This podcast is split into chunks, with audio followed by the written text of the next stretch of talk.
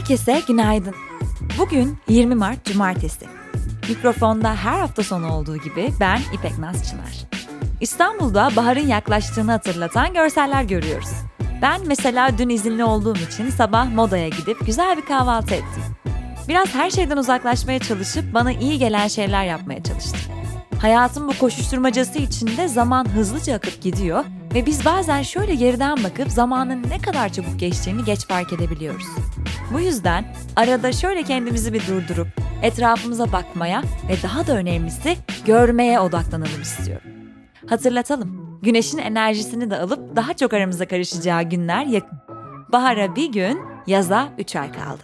Aposto ekibinin sizler için özenle hazırladığı haftalık yazılarımızı derlediğimiz Cumartesi yayınına geçmeden hemen önce günün destekçisine göz atalım istiyorum. Bugünün bülteni About Nights'ın destekleriyle ulaşıyor. Rengarenk ve deli dolu topluluk About Nights'ın yalınlığı ve samimiyeti önemseyen, her şeyini yerli yerinde olduğu bir hayatı ideal gören İsveç tasarım anlayışından ilham veren paylaşımları için bültene göz atmanızı öneriyoruz. Müzik gündemi.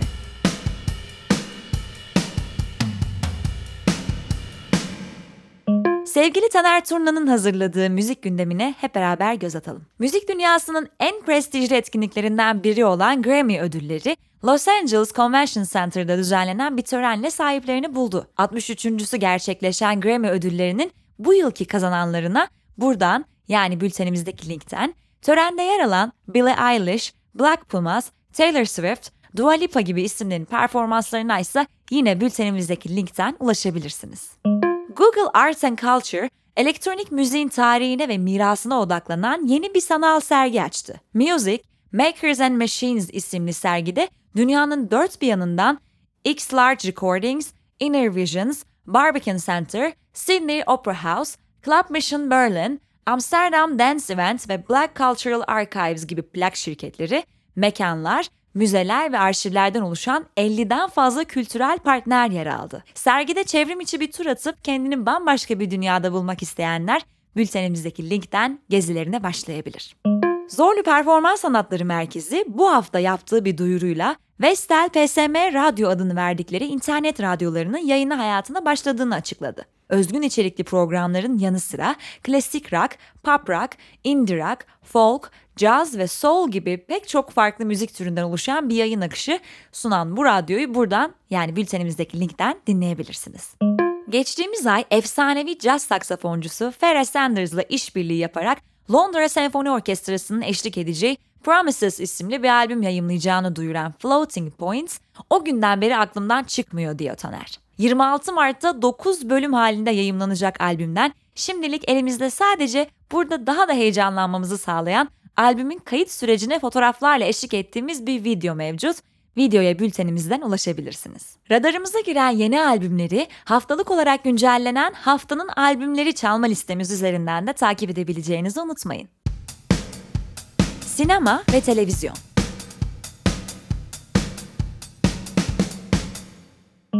Emre Eminoğlu'nun hazırladığı sinema ve televizyon haberleri var sırada. 93. Akademi Ödülleri adayları açıklandı. Tarihte ilk kez en iyi yönetmen kategorisinde iki kadının birden yer aldığı David Fincher imzalı Mankin, 10 adaylıkla öne çıktığı aday listesi hakkındaki detayları bu haftaki Duende Ödül Sezonu köşesinde bulabilirsiniz. Grammy Ödülleri'nin görsel medya kategorilerinde ödül kazananlar, soundtrack albümüyle Yo-Yo Rabbit, Hildur Gunnadóttir'in özgün müzikleriyle Joker ve Billie Eilish'in No Time to Die şarkısıyla henüz izleme fırsatı bulamadığımız No Time to Die oldu.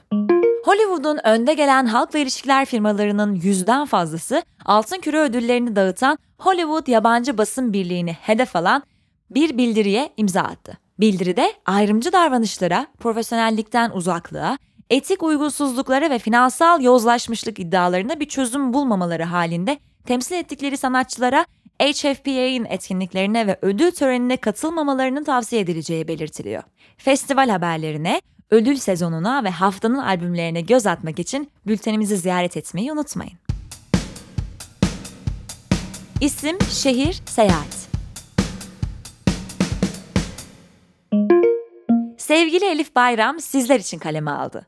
Bakalım isim, şehir ve seyahat yazımızda Elif nelerden bahsetmiş? 2141 kilometrelik yeni yürüyüş rotası The Forest Trail, Litvanya, Estonya ve Letonya'nın ormanlarını ve milli parklarını birbirine bağlayarak bölgenin vahşi doğasını keşfetmek için yeni bir fırsat sunuyor.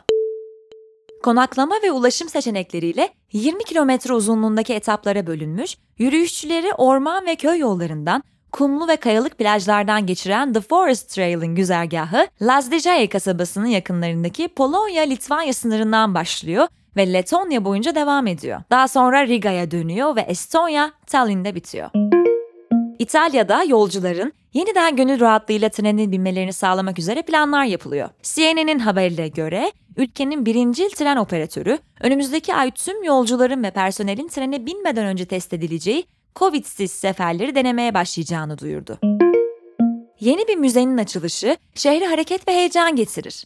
Hem şehirdekiler için hem farklı şehirlerde yaşayanlar için ajandalara not edilecek, buna göre seyahat planları yapılacak bir haberdir. Ancak salgın nedeniyle geçtiğimiz bir yıl içinde sessiz sakin bir şekilde açılan ve ziyaretçileriyle bir türlü buluşamayan müzelerin sayısı pek çok. Şimdi hem hayal kurmak hem kaçırdıysak not almak için geçtiğimiz bir yıl içinde açılan veya açılması planlanmış bazı müzelere bakalım. Bureau de Commerce, Paris, Humboldt Forum, Berlin ve Grand Egyptian Museum, Giza. Detaylar bültende. Tasarım.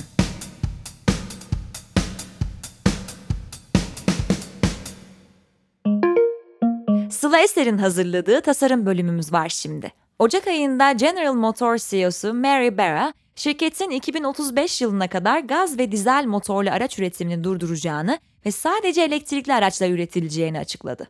2019'da Volvo'da 2030'a kadar hibrit veya elektrikli otomobil üretim planlarını paylaşmıştı. Şirketler planlarını açıklamaya devam ederken, pandemi sürecinde sürdürülebilirlik planlarını açıklayan şehirleri yepyeni bir dönüşüm bekliyor. Elektrikli araçların geniş bir nüfusa ulaşmasıyla şehirlerde şarj noktaları ve şebeke kapasiteleri gibi farklı altyapıların kurulması bekleniyor.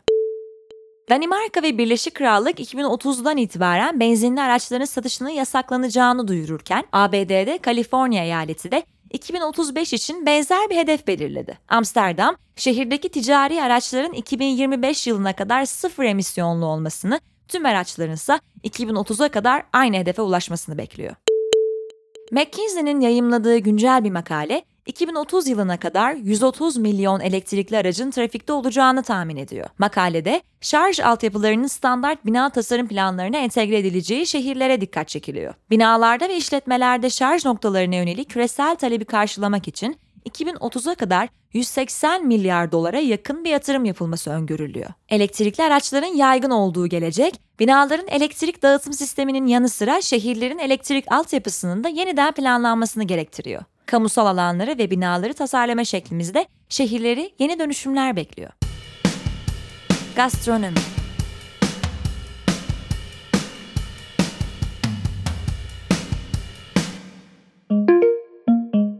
Adasu Mireli'nin kaleminden gastronomi haberleri sizinle şimdi. Gıda şirketleri, özellikle de büyük kabul edilenler, ambalajlarındaki plastik kullanımını azaltma ve yerine koyulabilecek daha sürdürülebilir ambalaj seçenekleri arayışına girdi. Bu arayışın arkasındaki temel sebep olarak müşterilerin bu yöndeki artan hassasiyeti gösterilebilir.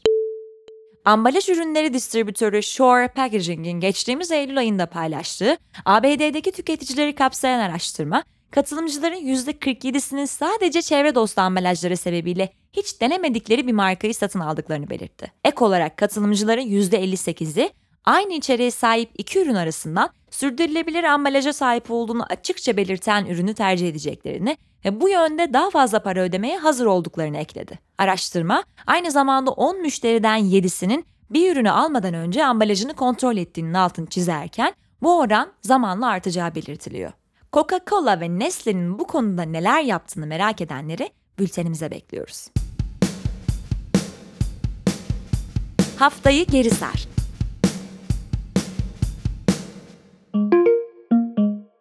Türkiye ve Yunanistan arasındaki istikşafi görüşmeler Atina'da devam etti. Öte yandan Türkiye, İsrail, Yunanistan ve Güney Kıbrıs Rum yönetimi arasında mutabakat imzalanan bir projenin güzergahının Türkiye karasularından geçmesi sebebiyle İsrail ve Yunanistan'a nota verdi. Hakkında terör örgütü propagandası yapmak suçundan kesinleşmiş yargı kararı bulunan HDP Kocaeli Milletvekili Ömer Faruk Gergerlioğlu'nun milletvekilliği, kararın TBMM'de okunmasıyla düşürüldü. Gergerlioğlu ve HDP milletvekilleri salonu terk etmediği için oturum kapatıldı. CHP Genel Başkanı Kemal Kılıçdaroğlu, HDP eş genel başkanı Mithat Sancar'ı arayarak geçmiş olsun dileği iletti. Deva Partisi Genel Başkanı Ali Babacan da Sancar'ı arayarak desteklerini belirtti.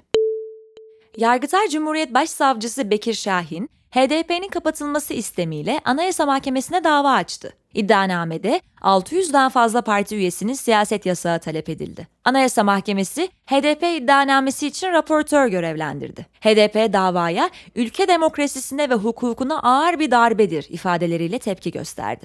Avrupa Birliği, ABD Dışişleri Bakanlığı ve Almanya Dışişleri Bakanlığı konuyla ilgili kınama ve açıklama yayımladı. Dışişleri Bakanlığı bu açıklamalara tutarsız ve iç işlerine müdahaleye yeltenen çevreleri, bağımsız mahkemelerce yürütülen yargı süreçlerine saygı duymaya davet ediyoruz ifadeleriyle yanıt verdi. Cuma günü İstanbul, Ankara, Eskişehir, Kocaeli ve Adana'da onun üzerinde HDP üye ve yöneticisi gözaltına alındı. İnsan Hakları Derneği Eş Genel Başkanı Öztürk Türkdoğan da Ankara'da gözaltına alındı.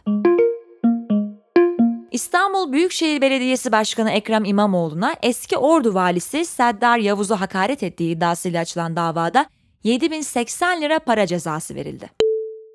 Boğaziçi Üniversitesi'nde Kabe görseli üzerine Şahmeran figürü ve LGBTİ artı bayraklarının yerleştirildiği anonim bir kolaj çalışmasının sergilenmesi sebebiyle 7 öğrencinin yargılandığı davada 47 gündür tutuklu yargılanan 2 öğrenci tahliye edildi. Ayrıca Cumhuriyet Gazetesi yazarı Enver Aysever gözaltına alındı. Anadolu Adliyesi'ndeki savcıya ifade vermesinin ardından serbest bırakıldı.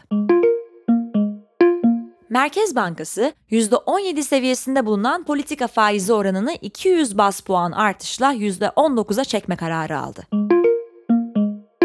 MHP'nin 13. Olağan Kurultayı'nda tek aday olarak yarışa giren Devlet Bahçeli, 1277 delegenin tamamının oyuyla 10. kez partinin genel başkanlığına seçildi. ABD'nin yayımladığı bir istihbarat raporundan hareketle ABD Başkanı Joe Biden, Rusya Devlet Başkanı Vladimir Putin'in 2020 ABD seçimlerine Donald Trump lehine müdahale etmeye çalışmasının bedelini ödeyeceğini söyledi. Biden, Putin'in katil olup olmadığına dair ne düşündüğüyle ilgili bir soruya da öyle olduğunu düşündüğünü söyleyerek yanıt verdi. Rusya Dışişleri Bakanlığı, Washington Büyükelçisi'nin Moskova'ya geri çağrıldığını söyledi. ABD, Almanya, Fransa, İtalya ve Birleşik Krallık Dışişleri Bakanları Suriye'deki iç savaşın 10. yılı sebebiyle yaptıkları açıklamada trajedinin bir 10 yıl daha sürmesine izin verilmeyeceği ifadelerini kullandı.